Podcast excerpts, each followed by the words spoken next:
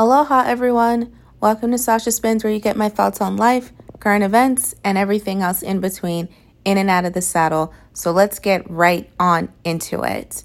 Today, we are talking about screen time. So, I talk about this a lot, or I have in the past, just being more mindful about the time we spend on screens. And in our Apple, if you have an iPhone, I have been Team iPhone since 2010. So I'm speaking from an iPhone perspective. But if you don't have one, I think that on most phones, there is a feature where you are able to track your screen time, what apps you're, how much time you spend using certain apps, what your phone does, how many times a day you pick it up. At least I have those features on Apple. So I'm going to be speaking from this from an Apple perspective, but I think this is something that applies to everyone. So I have been trying to be more mindful of my screen time. And I feel like before this pandemic, I was doing really well, just reading all of this literature about how screen time is affecting our attention span, our relationships. And before pandemic, I was like, before this pandemic, before quarantine, I felt like I was doing a really great job. And then this pandemic and quarantine happened. And now I feel like I have been set off track. So I was just Instagramming around and I came across a book that I have currently been reading and at well listening to, I guess, on my phone. Talk about screen time. So I came across this book, and in the the book, by the way, is called "How to Break Up with Your Smartphone." It is absolutely amazing. I am really enjoying it so far. Well, it's more specifically, my bad. "How to Break Up with Your Phone" by Catherine Price, and I've really been enjoying it so far. But at the beginning of the book, she they list out 15 questions to ask yourself just to see about your smartphone behavior and habits. So they're asking the questions Do you find yourself picking up your phone during conversation? Is your phone the first thing you reach for in the morning? Is your do you sleep next to your phone? Um, you know, just all of these very phone hygiene related questions. And as they're going down the line, my fingers are going up one by one by one. And it, there are 15 questions. And by the end of them, I needed both my fingers and my toes to answer the questions. And it really hit me like a ton of bricks just how much I have been spending, how much time I've been spending on my phone, and how it's been impacting me. But at the same time, I've kind of shifted away from those healthy habits, those healthy phone habits that I had established for myself beforehand, not sleeping with my phone in the room, being off of my phone 30 minutes before bed, all of these things that have just gone by the wayside. So I really encourage you to read this book if you are struggling with your phone and screen time and just ease being easily distracted and almost like a phone addiction because as I'm reading the book, I'm seeing or listening to the book rather, I'm hearing all of these things that sound so familiar when it comes to myself or habits in other people. And so, one thing though that I've always been really good at or bad at, depending on who you ask, is I've been really good about not immediately feeling I need to respond to messages as they come, emails as they come. I've always been really good about just setting my phone on do not disturb or picking up my phone maybe once an hour to just see who is texting me and maybe get back to them or see who's emailing me and maybe get back to them. So, the concept that I want to talk about today is how seemingly in 2020, and I feel like this has gotten worse as this pandemic got, has gone on. And I know I've recorded a podcast about it before, but I feel so passionately about this now more than ever, especially with reading this book. It's really underscoring for me how people think that a person just because they have a smartphone, just because they have access to a smartphone, people feel you are accessible 24 7 and are owed an immediate response. This has always driven me crazy. And there are so many bright sides to having a smartphone. I can count on the ways the all the ways my smartphone helps me, keeps me on track. And I think it's more of a positive in my life than a negative, but I also am able to recognize how much of a negative it has been in certain aspects. And definitely this availability of people feeling you're available and their odor response 24 7 is something that has increasingly bothered me over the years. And I feel like just in the short six months we have been in this pandemic, it's gotten worse. So I guess at this point, I could call myself a content creator. I really dislike that phrase on so many levels, but I think it's better than influencer. So I'll take the content creator label over the influencer label. And I want to do an episode on that sometime in the future. Um, influencers versus people being influential and inspirational, but that's another topic for another day. So, as a content creator, I spent a lot of my time on my computer, but especially on my phone. There are so many apps nowadays that you are just accessible at your fingertips and you are able to create so much good content with your like on your smartphone that I find myself lately using my reaching for my smartphone now more than ever to create content and to create posts. So I'm on social media more than I was probably before the pandemic started. And one thing that I have noticed with that is people feel you are accessible. So, this has happened several times over the years with certain friends where I've had to have a conversation with them before I drive myself crazy. And people will see you posting on social media and think that they are owed a response to a text or a phone call or a message or an email or something. And I used to have a friend that would do this. I would post something on Instagram or maybe something on Facebook, and she had texted me maybe an hour or two before, maybe a day or two before, because to be perfectly honest, I am one of those. I will text you in three to five business days. I'm really trying to get better at it. And I know I'm not alone here, but I, I just do not immediately respond to messages. That's always how I have been. And I think that's probably how I will continue to be, to be perfectly honest, because I think there should be a limit, and the limit behind the time that you spend on your phone is something should that should be 100% set by you. So as I'm recording this, my phone is set to do not disturb, and I probably won't turn it off for another few hours. and that's just who I am as a person. But I digress. Let me come back to this. So I had a friend and she would text me. And if she would see me on social media or especially Facebook, she would leave me, uh, she would comment on the status. I just texted you, text me back. Or I just called you, call me back.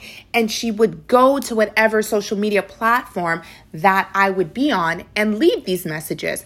Now, it would be one thing totally if this was an emergency.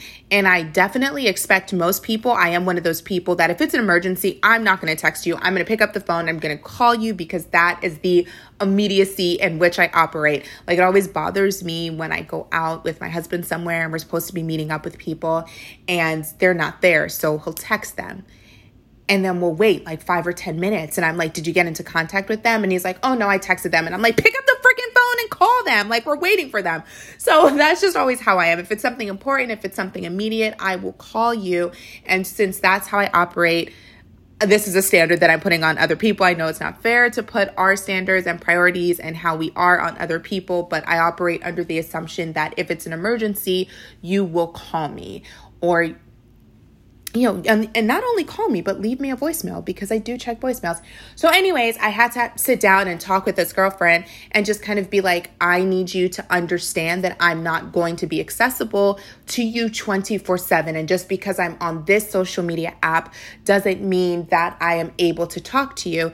And I think that's something people don't understand. As someone who is an empath, someone who is an extrovert turned ambivert, people recharge differently. And not only do people recharge differently, there are different energies required to communicate with people. So there's an entirely different energy behind me posting something, writing a caption, and then walking away from my phone. That requires not a lot of engagement unless I'm going to sit there and respond to the comments. And I generally do that. I know if I post something, I'm going to give myself time to respond to any comments that are posted. And it may be in that moment, it may be an hour or two later, but I'm generally going to give myself time. But that's often a one way exchange of energy. With phone conversations, even texting conversations and emails, there's a two way exchange of energy. And sometimes we're not able to give that energy back to the person or we're just not ready to give that energy now and a lot of people are still working to, during this pandemic they're still experiencing their needs so our needs have not changed much. We still need to eat. We still need to work. We still need to pay bills. We still have families that are being attend to, attended to.